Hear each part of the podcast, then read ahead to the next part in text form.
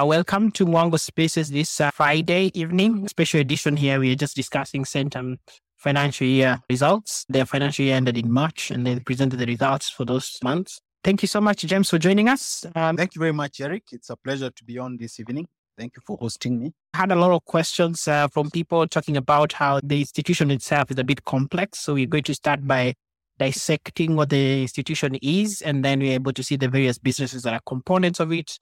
Then we'll be able to discuss the results after that uh, so that people have an easier time. We're going to have 30 minutes direct with him. And then after that, in the last 30 minutes, you can bring in your questions. If you have them, you can DM us. You can write below our pinned tweet just to engage us. James is very active on Twitter.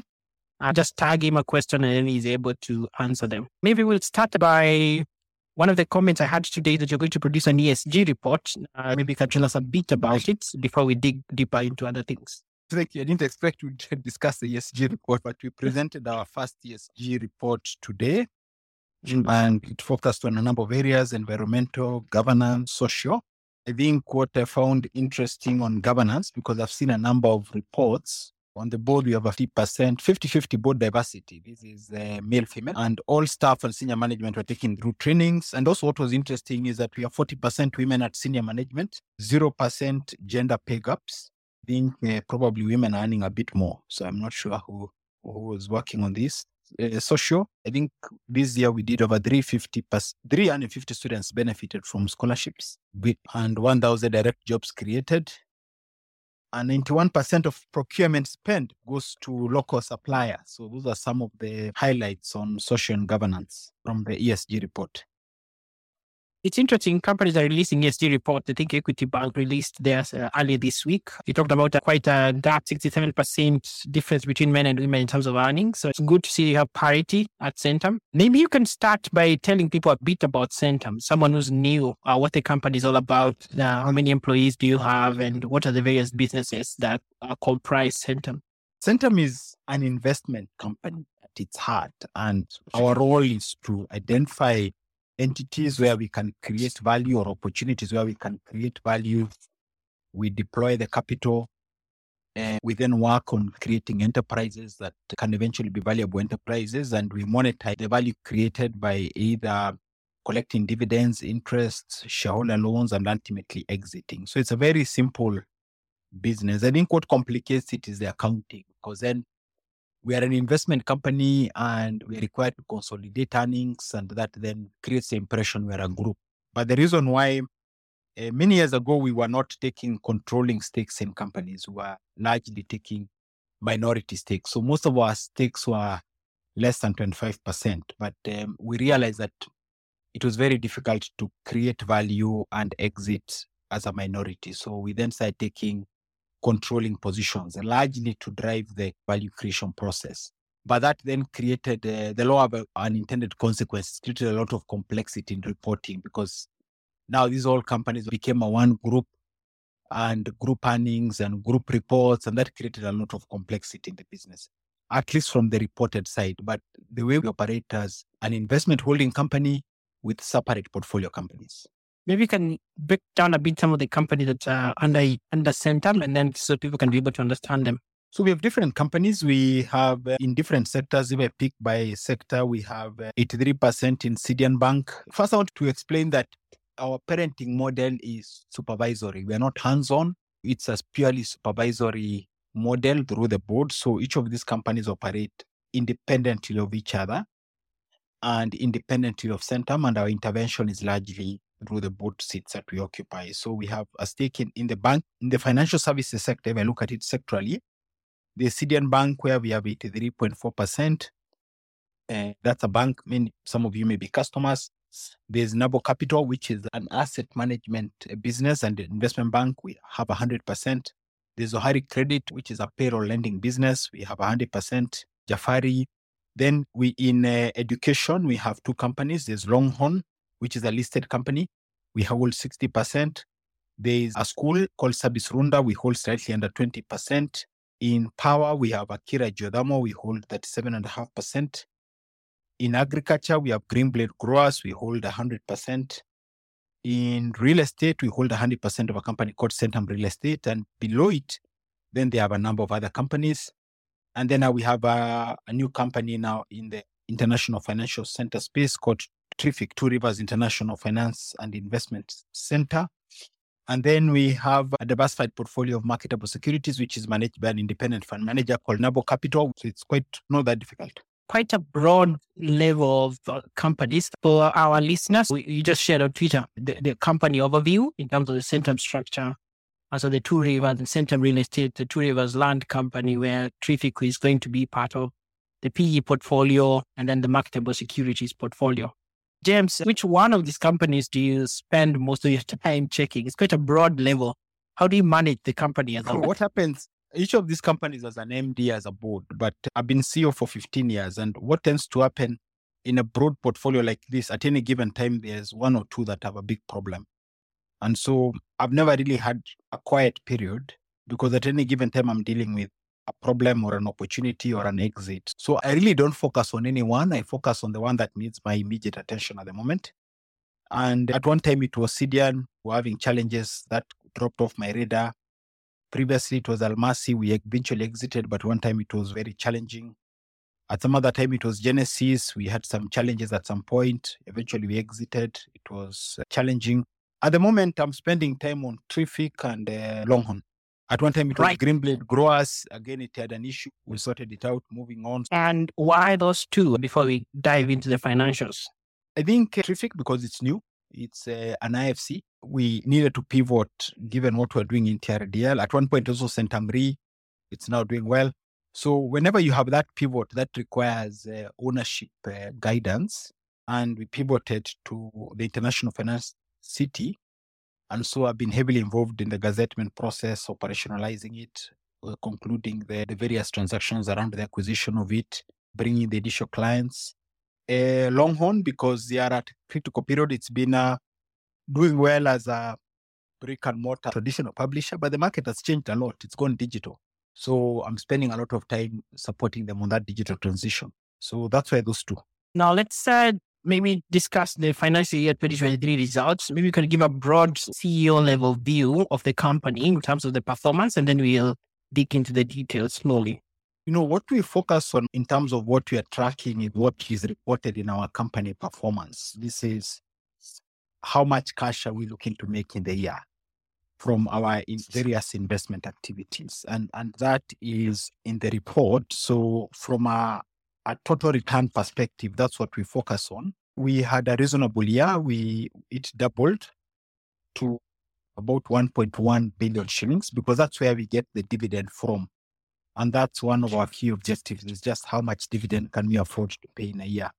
So operating profitability increased from about 550 to 1.1 billion. But then we have cash flows that we earn from companies that don't necessarily go, go through the P&L.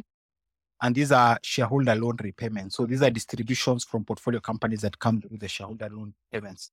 So if you downloaded the briefing from our website, the number we track is actually on page 15 of that briefing. And those are the net free cash flows generated from operations because whether we are getting our shareholder loan repayments paid or we are earning a dividend, we treat that rough- roughly the same. So this year we have almost tripled in terms of free cash flows to 3.2 because that's what we use to pay dividends, that's what we use to reduce debt, which are some of our critical objectives. The other metric we look at is NAV per share. This year we came down by close to 12%, and that is largely on account of various uh, impairment provisions that we took, and the largest of which is we impaired TRDL 3.9 billion. And also we took a deferred tax provision because capital gains tax has gone up from 5 to 15%. So when you book a gain, that gain, the assumption is that when you do exit, you'll pay capital gains tax. So deferred tax, we had booked at 5%. But when it went 15%, it means you need to take an additional provision. So that was at 11%. And we typically look at our total return vis-a-vis the NSE index. That's our benchmark. The benchmark was at 12.3%. So that enabled us to achieve some of our objectives, which was on dividend. We had intended to pay a growing dividend, so we declared a dividend of 60 cents. And two, we, are, we were working towards debt reduction because with debt reduction, you can then reduce uh, interest payments and therefore have more cash flow available for distribution to shareholders. So last year we reduced debt by about half of where it was before. And we made some significant portfolio management decisions. Our most challenging company was TRDL, and I think the TRIFIC pivot, which we tried to work on for a while, finally came through easy and we were able to complete the acquisition. So those are some of the highlights. And then we can start maybe with the, the two rivers and how it affected earnings. I think that's a key in terms of impairment and all. So if you can give a bit of perspective on what was happening in Two Rivers, because you also say that you've been spending a bit of time with it. You start with, uh, it's interesting when you're making decisions, uh, you, you first consider the business, then later you consider the accounting implications. So the critical thing there was a pivot because Two Rivers, when it started its life in 2010, 2011, it was uh, on the back of a very robust domestic economy and a very significant demand for commercial real estate within Nairobi, just driven by the strength of the domestic economy. And so the idea was create an urban node that would address that need in an organized format. There was a lot of congestion in Nairobi, traffic, rentals were high. So that's what Two Rivers was created to be, an urban node. Now, obviously, we all know that the domestic economy has not panned out the way it was expected. So the expected demand has not quite been there. So there have been a number of pivots that we've tried at Two Rivers, whether it is on uh, residential and the rest, which have worked, but not the scale that is required to make the size of that investment make make sense.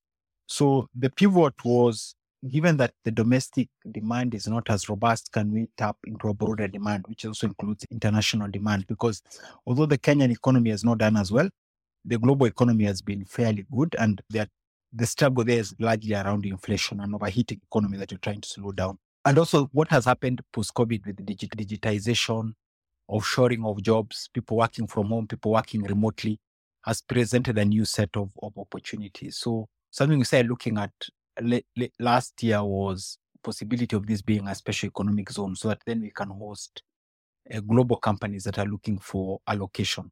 And therefore, the demand shifts from just being Nairobi demand, but global demand that is looking for a home and a base. Now, obviously, that process is not entirely within our control because it's a highly regulated process of getting the approvals and the rest. So that's what we've been working on. But the other challenge is within the TRDL structure, we held 58%. So we're not in full management control. So getting some of the decisions necessary to get some of these things done was a bit problematic within that setup. So the decision was taken that we should just acquire the development rights and hold percent and therefore be able to move a lot faster in terms of what needed to be done. And that we agreed to do in January, but we wanted to complete after gazettement. So we got the gazettement in June.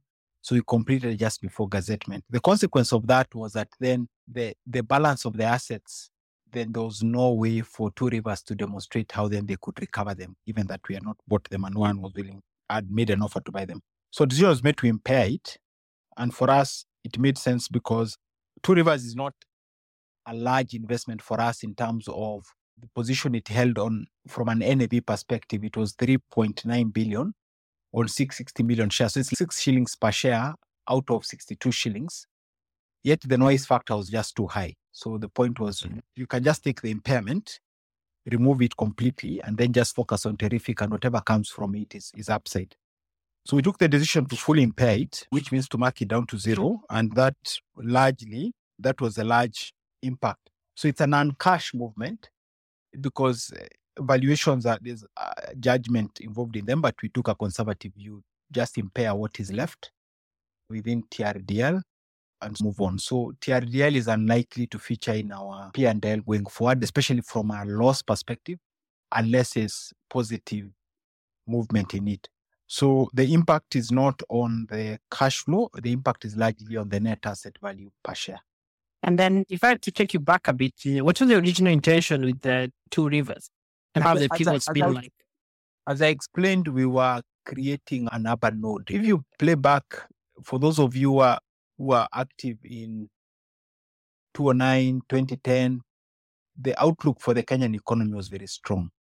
And so there was a lot of demand for commercial real estate, as I've explained, and well serviced urban nodes.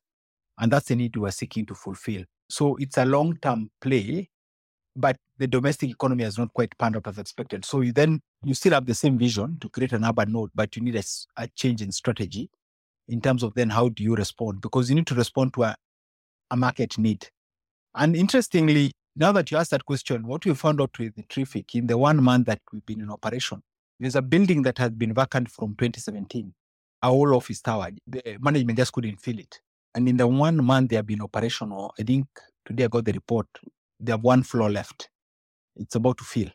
And this is now from international demand. So it was just pivoting and saying, look, there's only so much domestic demand. Can you focus on international demand as well? So that's a pivot we've had. And uh, so the vision is the same, it's just a change in strategy. So, how's the rest of the portfolio looking like in terms of uh, performance? And then, actual question that came in earlier in the day is about the restatement of the 2024-22 financials. Maybe you can give a bit of perspective on why that occurred. Okay. So, I want to deal with the restatement issue first. And this is in the consolidated financial statement. So, again, the law of unintended consequences. Uh, we never set out to end up in a group structure like we have and prepare consolidated financial statements. What we are seeking to achieve was to have greater control of the portfolio companies. And we could not achieve that effectively as minority shareholders because then your exit opportunities are limited, your decision making is limited. We therefore took a decision we need to take controlling positions in, in companies. The consequence of taking controlling positions in companies is that now you have to consolidate them as if you are a group and as if you are in full control of those companies. Because our intention is to exit each of these entities ultimately, they operate as independent entities and therefore they finish their accounts independently, get them approved by their board of directors, and then we receive them and then now we have to fulfill a compliance requirement, which is to prepare a consolidated set of financial statements. So I wanted to explain that at the onset because somebody can ask, how come you're late? How come? Because we have to wait for everybody to finish their financial statements. Now, in Centum Re, which is also has subsidiaries under it, they have a subsidiary in Uganda. And by the time they finished their accounts last year, one of their subsidiaries in Uganda had not quite finished. But they, but because we have a reporting uh, timeline here, we finished based on where they had reached. But then there was an adjustment on deferred tax, which was then in the final audited accounts of that particular subsidiary. But by the time that adjustment was coming through, the parent company had already concluded its account. So then they had to book a prior period adjustment this year. Now, because we are consolidating at the top, now the accounts we receive then have that adjustment, then we end up consolidating. So the point I'm making is that for us at Centum, what we track on an annual basis and our targets are not the consolidated. It's a company. Consolidated are largely for compliance requirements. We are required to prepare a consolidated set of financial statements. And we only ended up there because we realized that being a minority investor is just not working. And maybe double click on that on the group versus the company, because this is a very important thing. You can give a bit of perspective on why people should focus more on their company, as you yeah. suggest. In fact, there is an exemption provided for investment companies not to prepare consolidated financial statements.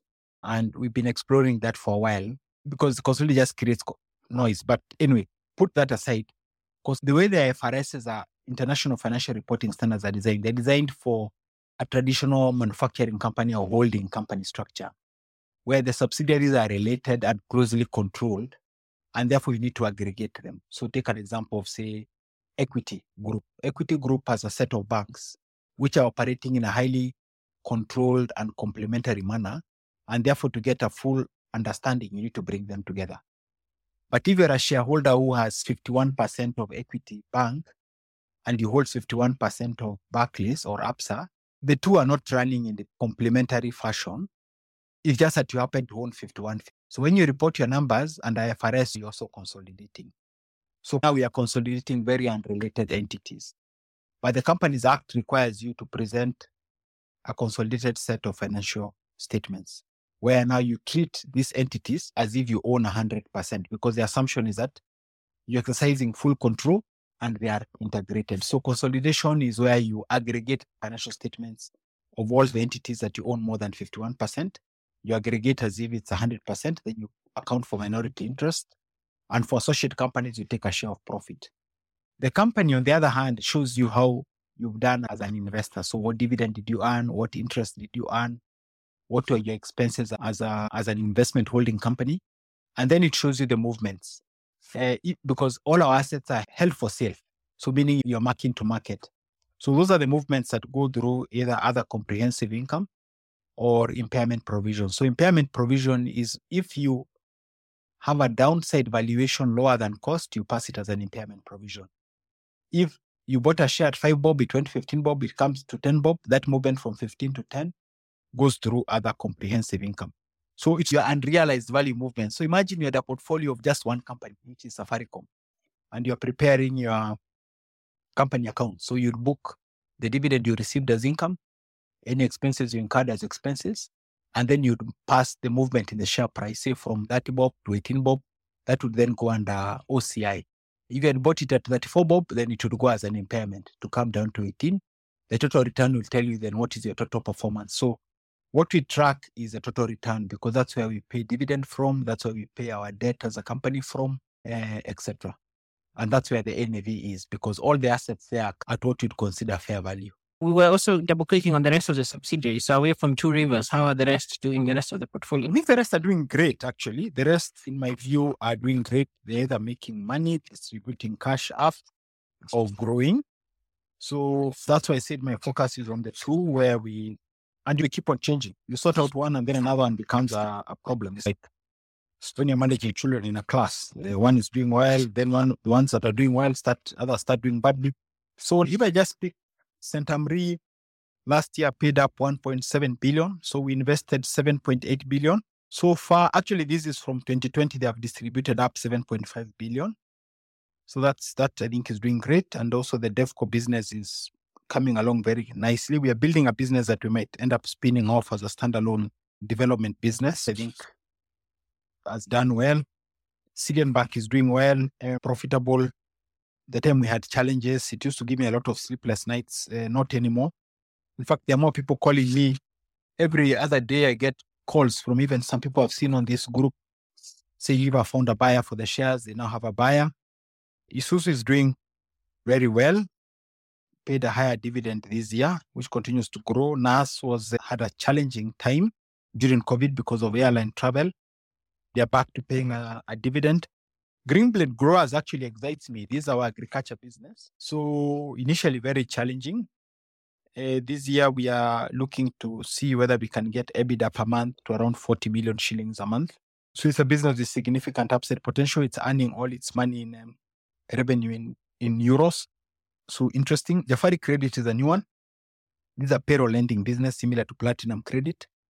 So scaling it up progressively. Longhorn I explained as a challenge or two. Akiira Geothermal is an interesting development. It's taken a really long time to get to this level. But fortunately, now there's a lot of excitement on green energy. We have a PPA, we have a government of Kenya LOS. So finally, significant interest from potential investors.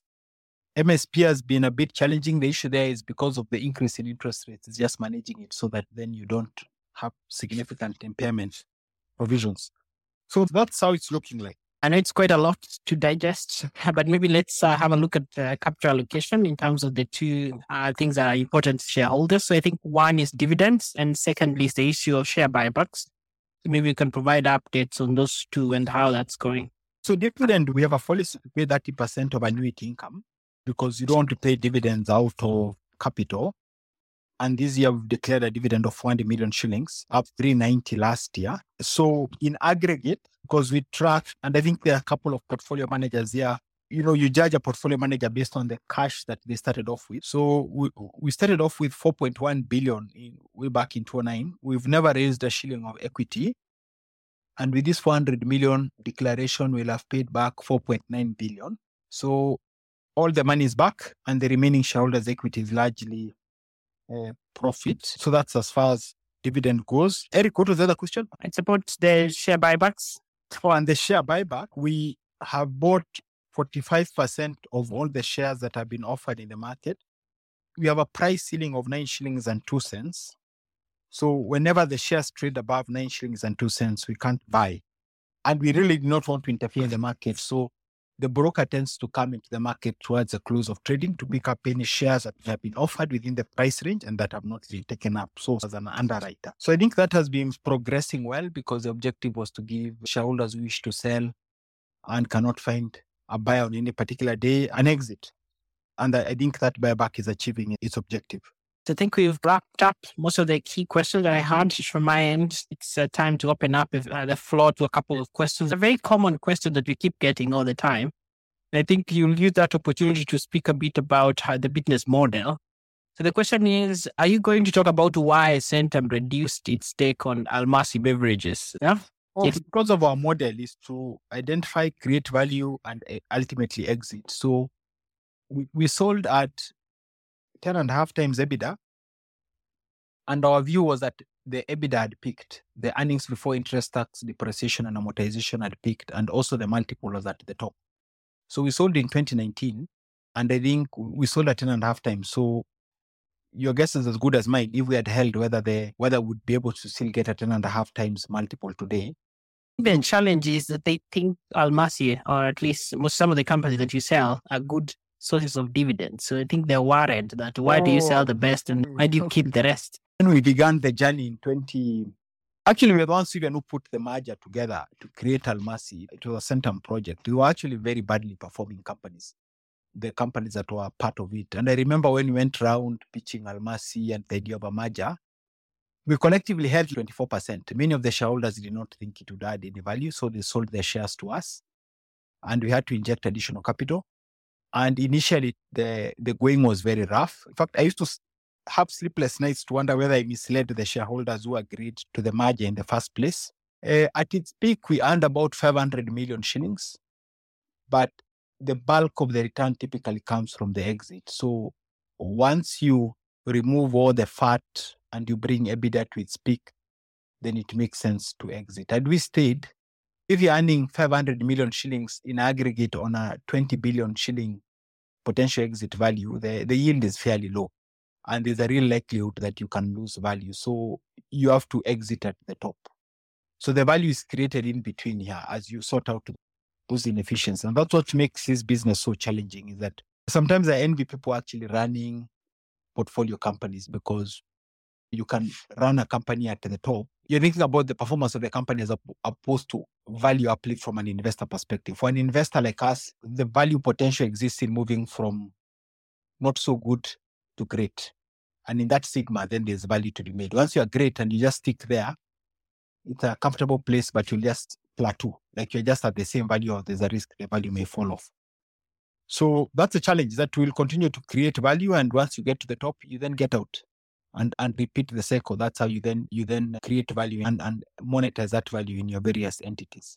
There's a question that is double clicking on the restatement. How big was the margin of that they had to restate the financials? Uh, not much. Probably like 200 million shillings. It was not a big number something on the deferred tax calculation. I think what changed was the deductibility of interest. So there was a limitation on how much interest could be allowable in uh, calculating profit after tax. So when it was limited, then they had to take an additional deferred tax provision. This is a movement from retained earnings to deferred tax. Justin is asking, there is a rise in NPLs, uh, especially if you look at the central bank numbers and even the bank's earnings. And then at the same time, he's seeing you going into credit through Jafari. So he's wondering, why are you entering now when NPLs are rising? A good question. Yeah, that's true. Uh, bank NPLs are going up. And Jafari, we are doing payroll lending. So you're doing a direct check-off system. So the risk is actually not the, the borrower. The risk is the employer. So it's the quality of the employer. And the reason you're going into payroll lending is because if you're going to make uh, 3% per month, which is at 6% per year, and you're taking employer risk, which is government paper risk, and on that 6%, then why buy the bond at uh, 14%? It's the same risk. You can just lend because you're not taking the employee risk, you're taking the employer risk. So that is the difference. So on this book, I think the NPL is lower than 0.5%, and it's largely on administrative factors or some very limited fraud. Uh, but it's largely administrative, not because of a default by the employer. And then lately, of course, government is uh, delaying salaries here and there. Uh, so you're affected by that? Just a side question. Yeah, there may be a delay of five, ten days. That's that's okay. Yeah, they'll eventually pay. I Don't have more questions, but maybe you can give us a bit of your perspective because today the Court of Appeal allowed the Finance Bill, Finance Act, I think it's a good thing it was allowed because that um, injunction was creating a lot of uncertainty about the government's ability to mobilize uh, domestic resources. The issue is our tax to GDP ratio remains low. And if you're a lender, you're then wondering what is the government doing to broaden tax sources? So anyone looking at a refinancing has to look at the income. And if you're having challenges, even enacting the law, I think it was going to create a lot more macroeconomic challenges for us because just increases our risk rating. And I think that was also reflected in the re- latest credit report, which put us on negative watch. One of the risks the market had was the ability of the government to mobilize additional domestic revenue, given the challenges we're having with the injunction in the implementation of the current Finance Act. So, to my mind, I think it's a positive thing that injunction was removed. But then, in terms of impact on disposable income, and I know you're affected by macro in terms of when the macro is pressing on people tend not to maybe make some of the purchases they could be making. Let's say something like real estate and all. So then, do you see maybe the, the, fact that people are a bit worried about the level of disposable income that will be available to them after the, the enactment of some of the taxes? Yeah, that is a concern, but I'm more worried about sovereign risk. If there's a risk of default, it will affect all of us because we'll be locked out of the global capital markets. Even what we're trying to do, like with the TRIFIC, investors will not come here if there's a possibility of a default or a significant credit rating downgrade. That will just make the cost of capital for Kenya very high. I think I saw today Ghana is at 30%. You have to choose your pain. I think the pain of a broader tax base and paying a bit more, I think is a less pain than the pain of just being locked out of capital markets. Kenya would really feel it because we're very integrated to capital markets, global access to capital. I think it's a risk that we underestimate and we should not trend very closely. So that for me is a big issue. And in terms of uh, maybe coming back to capital allocation, there's a question about before 2016, 2017, the dividends from Centum used to be around 1.2. Uh, and now we're at around 0.6. So people are wondering, when are you getting back to right, down, the high yeah. watermark? Yeah, before 2016, actually from uh, 2009 to 2016, we're operating in a very buoyant economic environment. And towards the end of 2016, because we are exposed to so many sectors, we started feeling a slowdown. So we could afford to pay a high dividend and sustain a high borrowing because the return, the growth more than offset the borrowing costs and the growth in even the appreciation in asset prices. Now, the beauty of being exposed to many companies that when you feel the, the headwinds, we then say, look, we believe we're going to be heading for very difficult times. And therefore, what we should do is deprioritize expansion and prioritize deleveraging to reduce risk. And so over the last five years, we've actually spent more than 14 billion shillings in, in debt repayments. And, and it has turned out to be the correct call. It's not a popular call, and so leadership is not popularity. It's not a popular call, but it was the right call in my view. Because some of these debts were, on, were, were in foreign currency. And at that time, we were borrowing very cheaply in dollar. But the view was that the currency was going to weaken. And we had a limited window to extinguish them. And had we not done so, would have suffered two consequences. One was the weakening currency would have meant the amount we needed to spend to service would have been a lot higher in shillings. Two, interest rates have gone up. And three, just the environment for purchases of assets has come down. So when you're doing investments, you must make a call early and take a view on what you think the economy is going to be. If you think it's going to be great, you want to maximize your upside. If you think it's not going to be so great, you want to minimize your downside. So coming into Centum 4.0, it was a downside minimization strategy.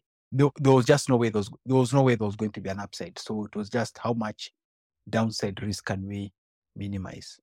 So we then have to, to sort of balance between debt service, debt reduction, and dividend payment and get the balance.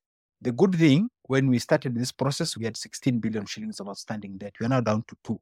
So with just maybe another one year, we'll clear it. And then that cash flow that has been going to debt service can then be available for dividend. I'm a shareholder. I bought my shares at 65. I also want a dividend. And many shareholders want a dividend, but I want a sustainable dividend. So those are the trade offs we've had to take.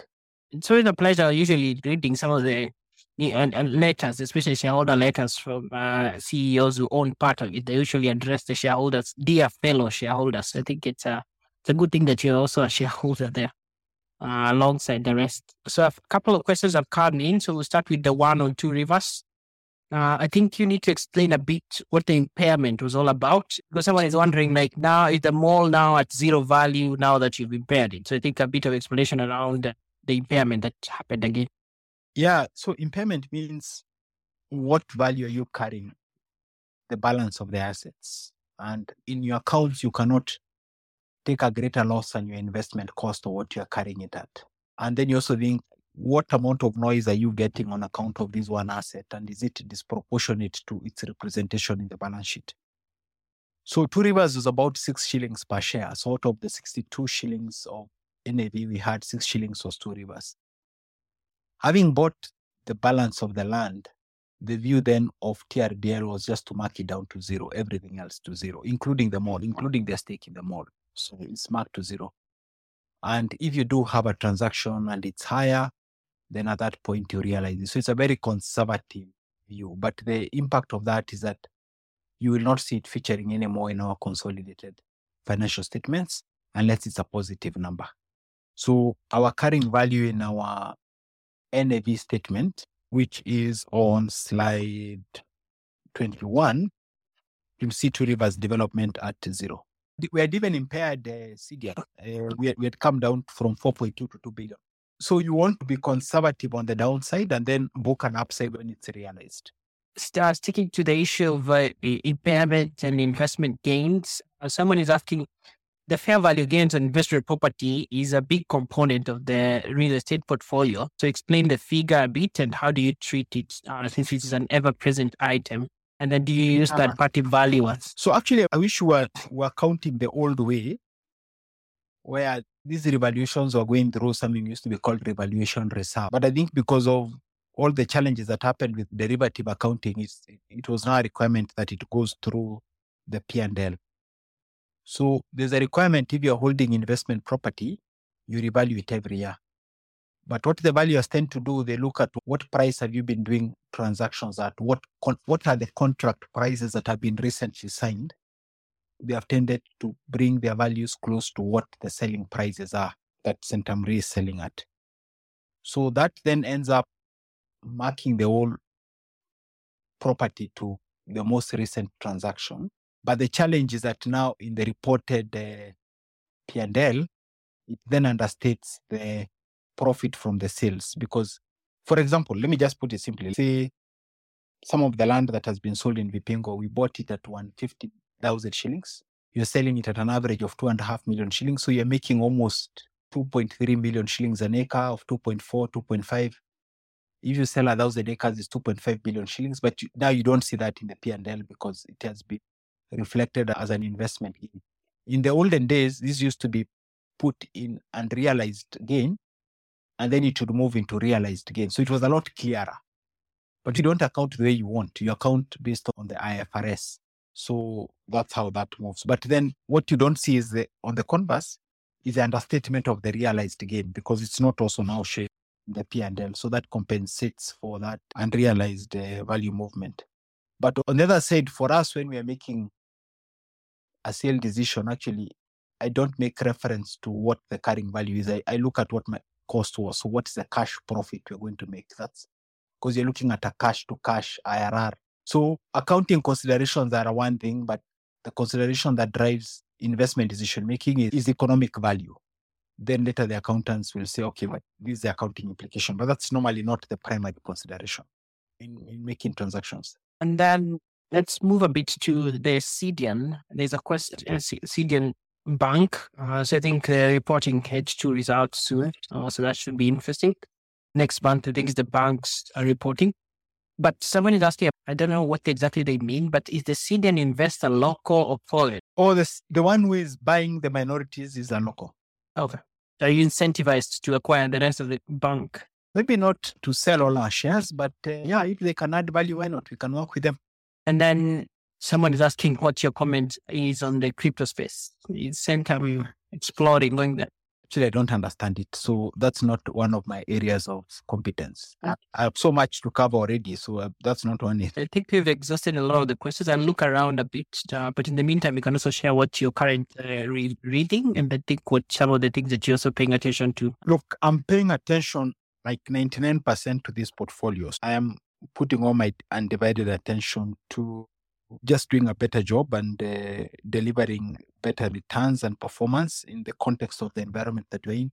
For me, I'm really excited about what we're doing about TRIFIC because TRIFIC, if I look at the, some of the BPOs, business process outsourcing companies that have signed up, like one of them is creating like 3,000 jobs and they are targeting to create 10,000 jobs in the next five years. And just the sheer impact of what that means from an employment perspective. And these are people earning between $500 and $1,400. It's, middle class. For me, I find that very exciting and very motivating. I'm very excited about that and, and, and very energized by that.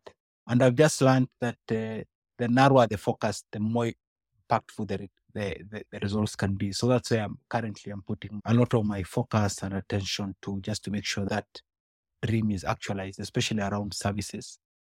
And recently, you've had the head of state speaking more about services. I think that's one of the areas we can create a lot of jobs very quickly and also drive payroll taxes. And uh, having Centum play a role in that, I think, is quite a blessing. So, that those are some of the areas I'm really putting my attention on at the moment. Because if the domestic economy is not working as well, the global economy is working well. And therefore, that ability to make that pivot, I think it's critical to be dynamic because dynamic uh, operating environment. There's a question about pipeline. Where are you fishing these days? And how the deal pipeline going is looking like in the environment? In the last three years, we've been focusing more on making our portfolio companies work better. And we've created some opportunities from scratch. So if you look at Zohari, Jafari, Payroll Lending, we say, look, let's just build it from scratch. If you look at Greenblade, we're doing a lot of export agriculture, seeing whether we can convert that 6,000 acres we have in Vipingo into cashew nuts using Greenblade for export. Because 10 years ago, we were not even interested in export. There was so much local demand. So the whole focus was on local demand. But now, when it's not there, you have to think about international demand and earning in hard currency and what else we can do. I think again is about how we can play more into the international demand. So right now, the portfolio we have is keeping me very busy. Why people speak about pipeline is when you are working in a context where you are raising from fund to fund, and therefore you are under pressure to deploy in a new fund. For me, my pressure is to make what we have work, optimize value, and ultimately get a very well priced exit. And right now, I don't have the luxury of thinking about new things. We have enough on our plate. And just improving the operational efficiencies of what we have, like even Saint Centum Re. How do we shorten the delivery timelines? When you are sold 90%, why do we need to take 24 months? How can we take 12 months? How can we improve margins? How can we sell more? Deploying is very easy, and deploying capital is easy. Anyone can deploy capital. Creating value is very difficult, and ultimately realizing that value. And why I know it's difficult is because the time we're recruiting, and I asked Fred, why don't we get somebody who has a track record of having deployed, created value, and exited at least two or three portfolio companies? Do you know, Eric, how many people we got with that experience? How many? Zero. I then asked, okay, even two, none, even having lost money, like one. Because people just do one thing they deploy, they move from one job to another. They, so you're sitting, but seeing that entire chain. And that is the challenge because there's no simple investment. You go in, you work on it, and everything we've exited at one point looked like it was not going to work. So that's what keeps me, is keeping me busy at the moment. In terms of skills, then, how can people upskill in terms of being both ready for the kind of export services that you want to do at TRIFIC and also the kind of managing portfolio companies that you do at Centum. How do people get those skills? Because it's a tough job market to be in. Okay, those are And- different questions. So, for the skills for the BPO market and the rest, one of our companies actually is doing a lot of work in this area. This is uh, uh, Tribus. And they are working very closely now with the ministry and the BPO Association of Kenya. They are involved in putting together a platform that will soon be launched around first an internship platform where companies can list internships And then once you're in the internship program, the BPOs can also list jobs because they're looking for people with some form of experience so that then you create that kind of pipeline. Because one of the things these entities want to know is where can we get the talent? And now when you have a national database and where you can match jobs with skills and at least give people that experience, that will be useful. And I know there's a lot of work going on around giving companies incentives to facilitate them to grant internships to to employees. I know that is currently going on. So so we've had to go all the way back along the value chain to deal with all the issues for all the sectors that we are seeking to target. And I know there's a lot of good work going on there. I think on the investment side, it's just a matter of time. You just have to be patient if any investment, just to make sure you there's no replacement for experience to make sure that you have moved from end to end. What I found with many folks, they're just not patient. So they want to deploy, that is exciting, then they leave. Then they go to another fund that has recently been set up. They're deploying, they deploy, they go. But this thing to grow, create value, manage risk, and ultimately exit, that's where the work is. And for that, there's no alternative to just being patient and putting your head down and, and dealing with, the issues there. So that ultimately able to say, look, I've done 10 deals, 12 transactions end to end. And therefore, with time, it's intuitive what you need to do. You can tell, you can just feel it, and, and you know what exactly needs to be done. And then, in terms of uh, positioning yourself in the current kind of tough economic environment, what's your advice to people who want to start businesses? And what are some of the areas that you're checking out where there is opportunities where people can also position themselves? I think there's always an opportunity in, a, in any environment just to figure out where the demand is. So there's always an opportunity. So if you look at it now, like I'll give you some case studies. Now we are focusing more around say export agri. Why? Because the currency is weak. So if you're earning in euros, you convert into shillings and your cost in shillings, margins are up. So in any situation, I think the mindset is very critical to say where is the opportunity here and where do I position myself to direct my business and not to spend too much time uh, complaining about the situation. So, as I say, in every situation, there's always an opportunity. And also right. not to get too stuck. I think I would not to get too stuck to what you did, what you tried that didn't work. For us at Centum, if there's profit to be taken, we'll take it quickly and move on. If there's a loss to be taken, we'll take it quickly and move on. I remember the first action I took when I was CEO of Centum in 2009 was to sell RVR at a loss and moved on. So we don't want to hold on to something for too long, either good or bad. As we wrap up, maybe you can tell us a bit about maybe life lessons that you can share with people and then also like reflections that you may have had in the past couple of weeks as you look out into the new financial year for you. So for me, as I look to the new financial year is uh, this land, it's important to just keep positive because if you have a positive mindset, you tend to see things from a positive lens and opportunities differently because how you see things makes a very dif- big difference in how you can move things forward, especially in this sort of challenging uh, environment. It's easy to get uh, paralyzed by the challenges and forget that there are very significant opportunities. If you look at the situation, you have high unemployment. Oh, is that a bad thing or it's a good thing? It means you can get a lot of staff or, or employees affordably. So it all depends on how you see the whatever situation you are in and then figure out how do you then uh, create the best out, out, out of it. So those have been some of my lessons. And thanks a lot, Tariq, for always hosting me. And thanks a lot, everybody, for being in touch. Those who are critical, thanks a lot for your criticism. Sometimes I reflect on them and they've been useful. For those who have compliments, thanks a lot. I really enjoy this kind of interaction. So thanks a lot, everybody. Thank you so much for always being available for spaces. I think we've done two in the last one month. Uh, that's uh, my record. So we'll hopefully see you again in the half year results. And whenever you have something uh, new to tell us, let us know. And then we'll definitely host you once again. And okay. I know it's a long day. Today you've had since 5 a.m. today, and now it's around 9. It's uh, been earnings and interviews and all. So thanks for making time to also come and talk to us every time you have earnings results. Thank you so much and goodbye for all of you.